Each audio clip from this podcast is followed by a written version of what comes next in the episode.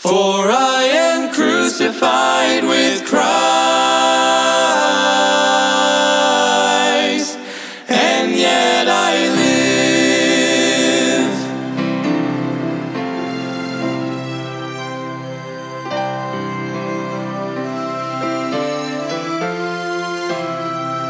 Embrace the cross Welcome to Crossbound Ministries, where we are bringing the gospel of Jesus Christ to the world, encouraging Christians and pointing sinners to the cross. Will you please pray about supporting our broadcast and ministry that gives us the ability to spread God's word? You can get involved by going to crossboundministry.com.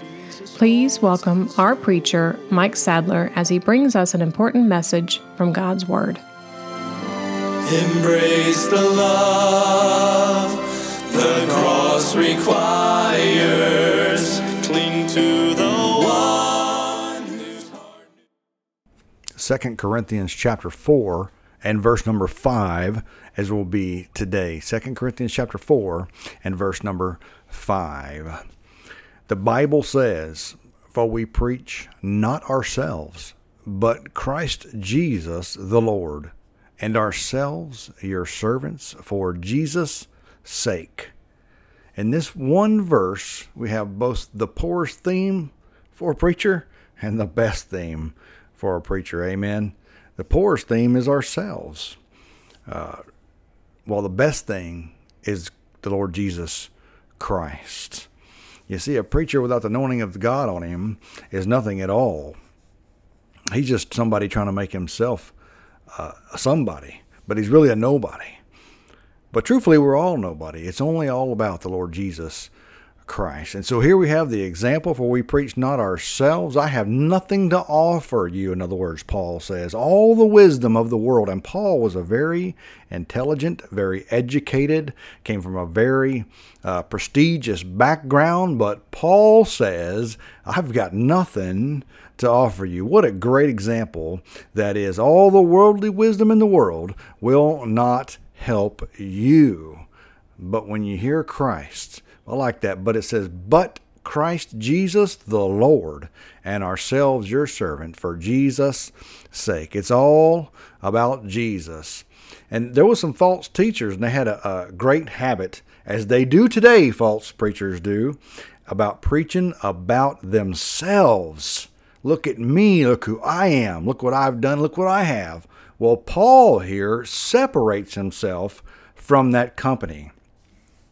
He would not waste the people's time by preaching on a completely unworthy subject such as himself. And I am going to follow the Apostle Paul's example there and not preach on myself because me, in and of myself, I have nothing to offer you. But what I do have to offer you is God's holy word.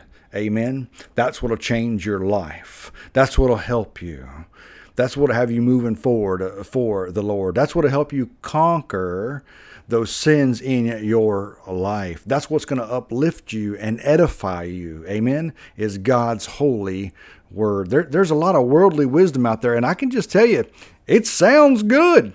It sounds smart. It sounds intelligent, but it's totally useless.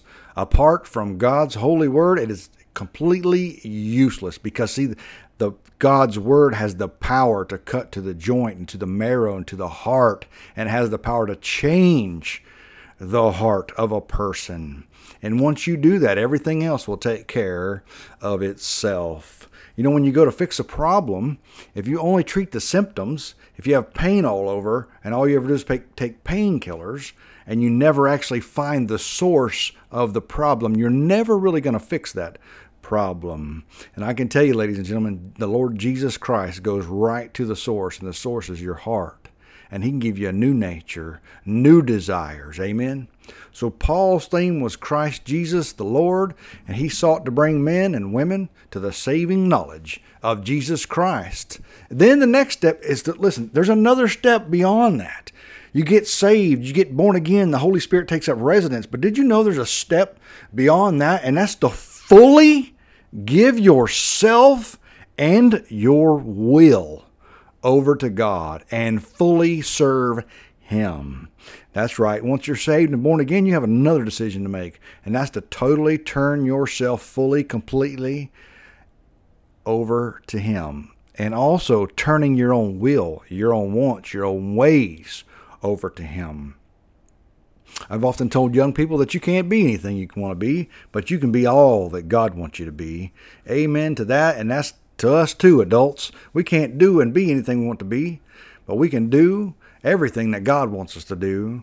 Amen. Because He'll make the way. He'll give you the strength. He'll give you the power. He'll open the doors. He'll fund the project. Amen. And so once you're saved, make sure that you have fully surrendered yourself over. And let me just tell you, that's easier said than done because I'm here to tell you that your own self will is stronger than you can ever imagine. Your self will always want to put itself first. Isn't it funny how when the devil comes and whispers something in your ear, he always uses yourself? They never did that for you. They never said something good about you. They never went there for you. They, it's always going to come back to that. Why? Because he knows he's going to use that your own selfish nature against yourself. Because that dirty, rotten, dirty devil is very deceitful. And so make sure you've taken that st- next step. Fully give yourself and your will over to serve God and serve Him fully. So the apostle introduced himself as a servant a servant for Jesus' sake. But he is he's a slave, but he's a willful slave. I willfully submit to you. I want to do your work. And so doing, he effectively hid himself in that background in that verse. He was only a slave, ready to help in any way that he could bring men or women to the Lord Jesus Christ. So in that verse, Paul kind of hides himself. Listen to it again. For we preach not ourselves, it ain't about me. I got nothing for you. I can't do anything for you. I don't even have any good wisdom. But Jesus Christ the Lord, he says, and ourselves, your servants for Jesus' sake. It's all about Jesus' will. It's all about his wants and all about his ways. Paul said, I can only do what he wants me to do. I'm simply his servant. Amen to that. And that's all that me and you can be also. And just like a loving parent, listen to me, just like a loving parent always has their child's absolute best interest in mind, God is the same way. Many times we look at something and say, God, you know, I saw what you did for them, but you haven't done that for me. God, I saw the door that you opened for them, but you hadn't done that for me. God, I saw where you, but hold on a minute. You're not them. You're you. And God knows you better than you know yourself. So maybe He hasn't yet, but maybe He will in the future. Maybe it's you. Maybe you're not ready for it. Maybe He's getting you ready, like He did with many of His servants in the Bible, like He did with Joseph for many years. He was in turmoil, and sold as a slave, went to prison, and the whole time, God was getting him ready to be the second most powerful man on the planet at the time leading a nation. God may have you in that situation, and you wonder why, Lord. And God says, Because I have you in my leadership training program, just like He did with Joseph. Look with me now in 2 Corinthians chapter 4, verse number 6, our next verse. For God, who commanded the light to shine out of darkness, hath shined in our hearts to give the light of the knowledge of the glory of God in the face of Jesus Christ. Don't you like that? That God has full power over even the light. It says, For God who commanded the light to shine out of darkness. God has full and complete control of everything except your free will. He gives you free will and He wants you to choose Him. Amen salvation, saved, born again, redeemed, bought by the blood of the Lamb, overcomer, convert. All these are words that we use to say that I am a child of God, that my name is written in the Lamb's book of life. All these are words to show that I belong to God. If you notice, I didn't use the word believer in there because believer, well, you say, well, I believe in God. Well, you and the devil got something in common because the devil believes in God too. And so do the demons, and they tremble. Just believing there's a God is not enough. The Bible says that ye must be born again. So Paul here compares the conversion of a sinner to the entrance of a light at, at the dawn of creation, like in Genesis chapter 1, verse 3.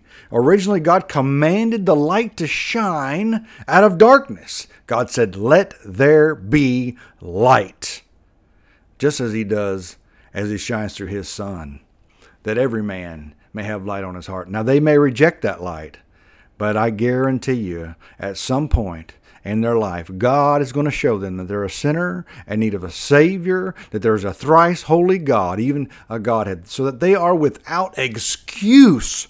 The Bible says. Don't you love that question? Well, what about the, the, the, the guy in the jungle that's never seen a missionary, never read a Bible, never heard of the Bible says that the, the all the earth and the heavens cry out that there's a Father, Son, there's a Holy Ghost, Hey, that a person must be saved, the Bible says that they are without excuse. Not one person is going to stand in front of God and have, have an excuse as to why they rejected his son, the Lord Jesus Christ, the Bible says. Not one. But here's the real question that you ask them. Well, you're not that person. You're you. You have a Bible. You've heard the preacher. What are you going to do with the Lord Jesus Christ?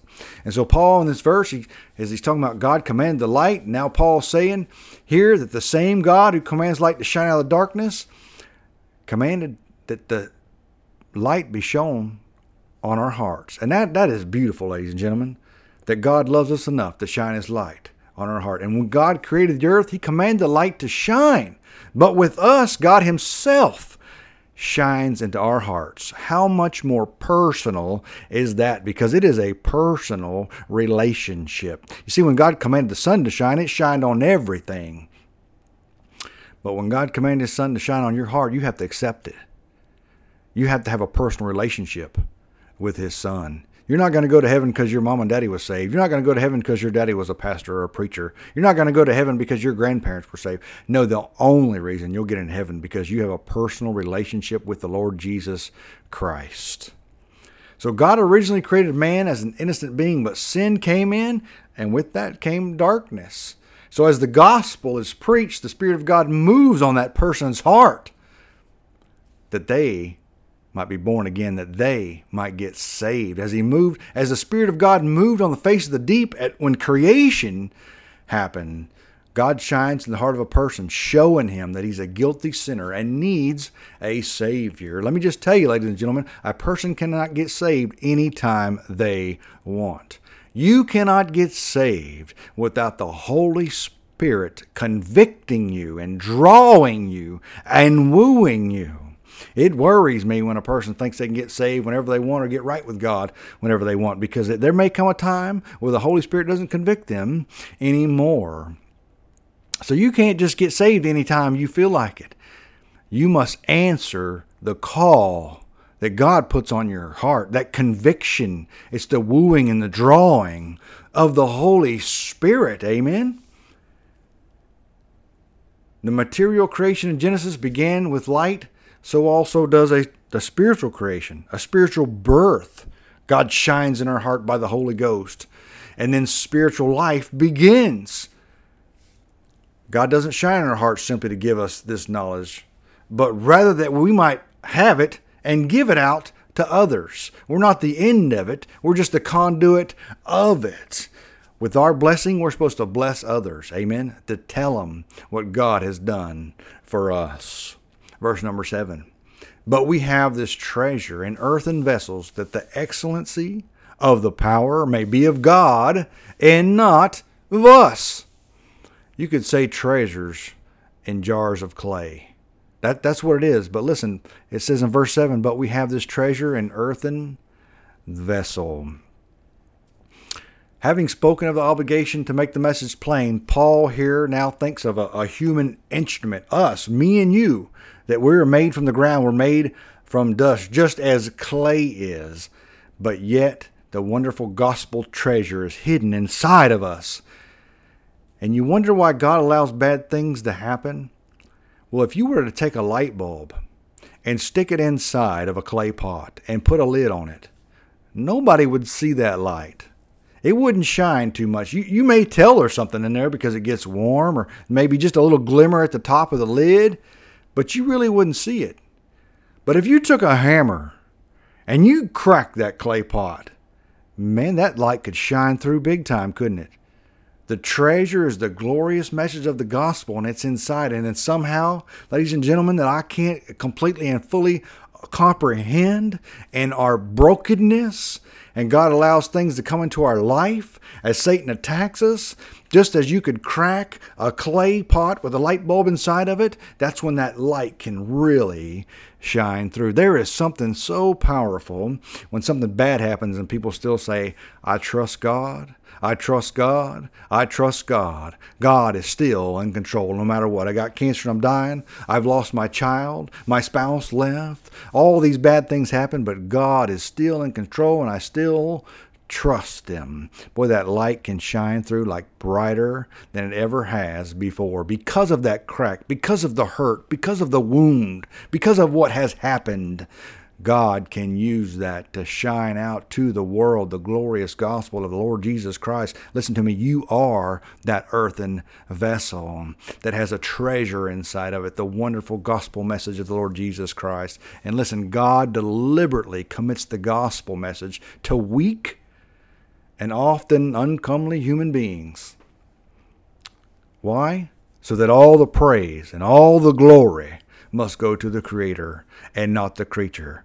When something so powerful comes out of something that is so broken and so messed up, you know that the power is from an outside source. And the same with a Christian that has the Holy Spirit living within them. And they get cracked and they get beaten, and they get stepped on, they get stomped on, they get run over, and they got cracks all over them. But that the gospel, the glorious message, is shining through all those cracks. So we have this treasure in earthen vessels, the Bible says. Why? That the excellency of the power may be of God and not of us. The light doesn't come from you, it just shines through you in that earthen vessel. Amen. Make sure that we're praising God in those times. I want to read to you something by somebody named Jowett says, There's something wrong when the vessel robs the treasure of its glory, when the casket attracts more attention than the jewel which it bears. There is a very perverse emphasis when the picture takes second place to the frame, and when the silverware which is used at the feast becomes a substitute for the meal. There is something deadly in Christian service when the excellency of the power is of us and not of God. Boy, that's a wonderful way to look at it, isn't it? It's like putting a precious jewel in a casket and then the casket gets all the attention. The casket doesn't deserve the attention, but the jewel does. Our Master does. God does. Jesus does. He deserves all the attention. Verse number 8, Paul says, We are troubled on every side, yet not distressed. We are perplexed, but not in despair. So what what side did Paul say he was having trouble on? Well, it says we are troubled on every side. So if you ever wonder, man, I, every which way I look, I'm having problems. My personal life, my home life, my work life, my family life, my extended family life, church life, every which way I'm, I'm having problems. Paul says you and him got something in common. Listen to what he says in verse 8. We are troubled on every side every side, yet not distressed. We're perplexed, but not in despair. So Paul now goes on to explain that because the treasure has been committed to earthen vessels, uh, there might be seeming defeat in one hand, yet perpetual victory in the other. I might be hurting in the physical, but in the spiritual, I have already won because I have the Lord Jesus. I may be getting beat up, torn up, run over in the physical world, but in the spiritual, I am strong and mighty in the hands of God. There is weakness to all outward appearance, but in reality, there's incomparable strength to the inside to the spiritual life. And you remember what we talked about in the last message that that's really where it's at. That's really where the battle's at. Can you expect the devil to attack you physically? Yes. Maybe with sickness. Maybe he'll use other people to attack you. Maybe physically. Maybe uh, mentally. Uh, whichever way the devil can, he's going to attack you. Why? So that he can hurt your spiritual, spiritual walk, the spiritual side on you. But Paul says you can still be attacked physically all over. All these bad things happen. He said, I'm troubled on every side but my spiritual life is strong. And I'm telling you, ladies and gentlemen, that's where the real battle is at. It's the real battle is the spiritual battle. We wrestle not against flesh and blood, but against principalities, against powers, against the rulers of darkness of this world, against spiritual wickedness in high places. You fight and you win your battle on your knees and in God's word. That is where it's at. That is where you get your strength. So when he says we are hard pressed on every side, yet not crushed, he means that he is constantly pressed. And he was by adversaries and difficulties and hurts and, and pains and, and beatings. Yet he wasn't he was never completely hindered from preaching the gospel, even when he was locked up, even when he was cast out, even when he was in chains and shackles, even when he was beaten. Him and Silas, Paul and Silas were beaten and put in the inner prison, yet they were singing praises to God and a jailer got saved because of their attitude, because of the way that they acted in those hard times. As a matter of fact, the jailer flat out asked him, What must I do to be saved? You see, in that hard times, they were cracked, but that light was shining through the gospel was. And that man saw that and he said, I don't have that. I don't have peace like that. I don't have anything. I want that. That's what he saw. And so he just flat out asked him, What must I? Do to be saved. It says in that verse they were perplexed, but not in despair. You know, from the human standpoint, Paul often did not know there could be possibly uh, any more difficulties in his life. It's like, my goodness, how bad can it truly get? But yet the Lord never allowed him to reach the place of despair. He never allowed him to reach the place where he couldn't proclaim the message of the gospel of Jesus Christ. He was never brought into a narrow place from which he couldn't escape. But even if they take his life, so what? You're going to threaten me with heaven? Just go right ahead. I know where I am going praise God, we live in America. We don't see much of that here. I know other countries do. I know, I think it's 54 countries, it's illegal to have a Bible, and they feel this more than me and you can ever imagine. Verse number 9, he says, Persecuted, but not forsaken, cast down, but not destroyed. Persecuted, but not forsaken. Paul could feel the breath of the enemy breathing down his neck, as I know that you can many, many days. He was struck down. He's not destroyed. Paul means that many times, seriously, he was wounded in action, yet the Lord still allow him to do his work. We wonder why the Lord allows the servants to go through such testing and such trials. We would think that God, if I could do so much more for you, if you would smooth out the road in front of me and all these things wouldn't happen and you just let me have a good, easy life. But the scripture teaches the exact opposite. The scripture teaches that when you're cracked and when you're broken, when you're hurt, when you're done wrong, when you're run over, that's when you are the strongest in the Lord. That's when God can use you the most. Amen. And so we must, we must must keep that in mind that, man, if God has allowed this, God must want to use this in my life. God, in His marvelous wisdom, sees fit to allow His servants to be touched by sickness, sorrow, affliction, persecution, difficulties,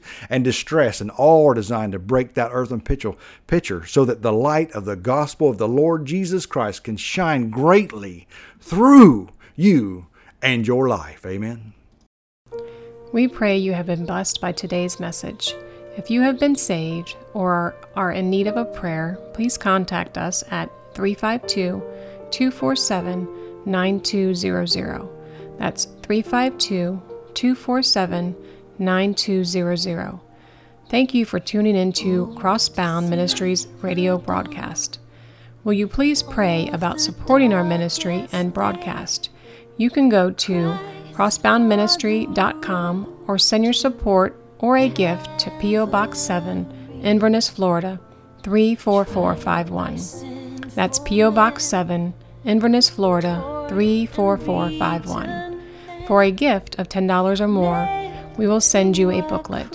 Please pray for us as our ministry and radio broadcast grows. Tune in every Sunday morning at 8 a.m. to hear a message from our preacher, Mike Sadler. You can follow Crossbound Ministry on Facebook, YouTube, and visit us on the web at crossboundministry.com. If you are a pregnant woman in need of help, there is hope. You can reach out to the Citrus Pregnancy Center. There are locations in Inverness and in Crystal River. Their phone number is 352 341 5176. That's 352 341 5176. This broadcast has been sponsored in part by Henley's Grading Incorporated for all your land clearing and hauling needs, located in Hernando, Florida, 352 897 3507. That's 352 897 3507. This program is sponsored by Crossbound Ministry of Inverness, Florida.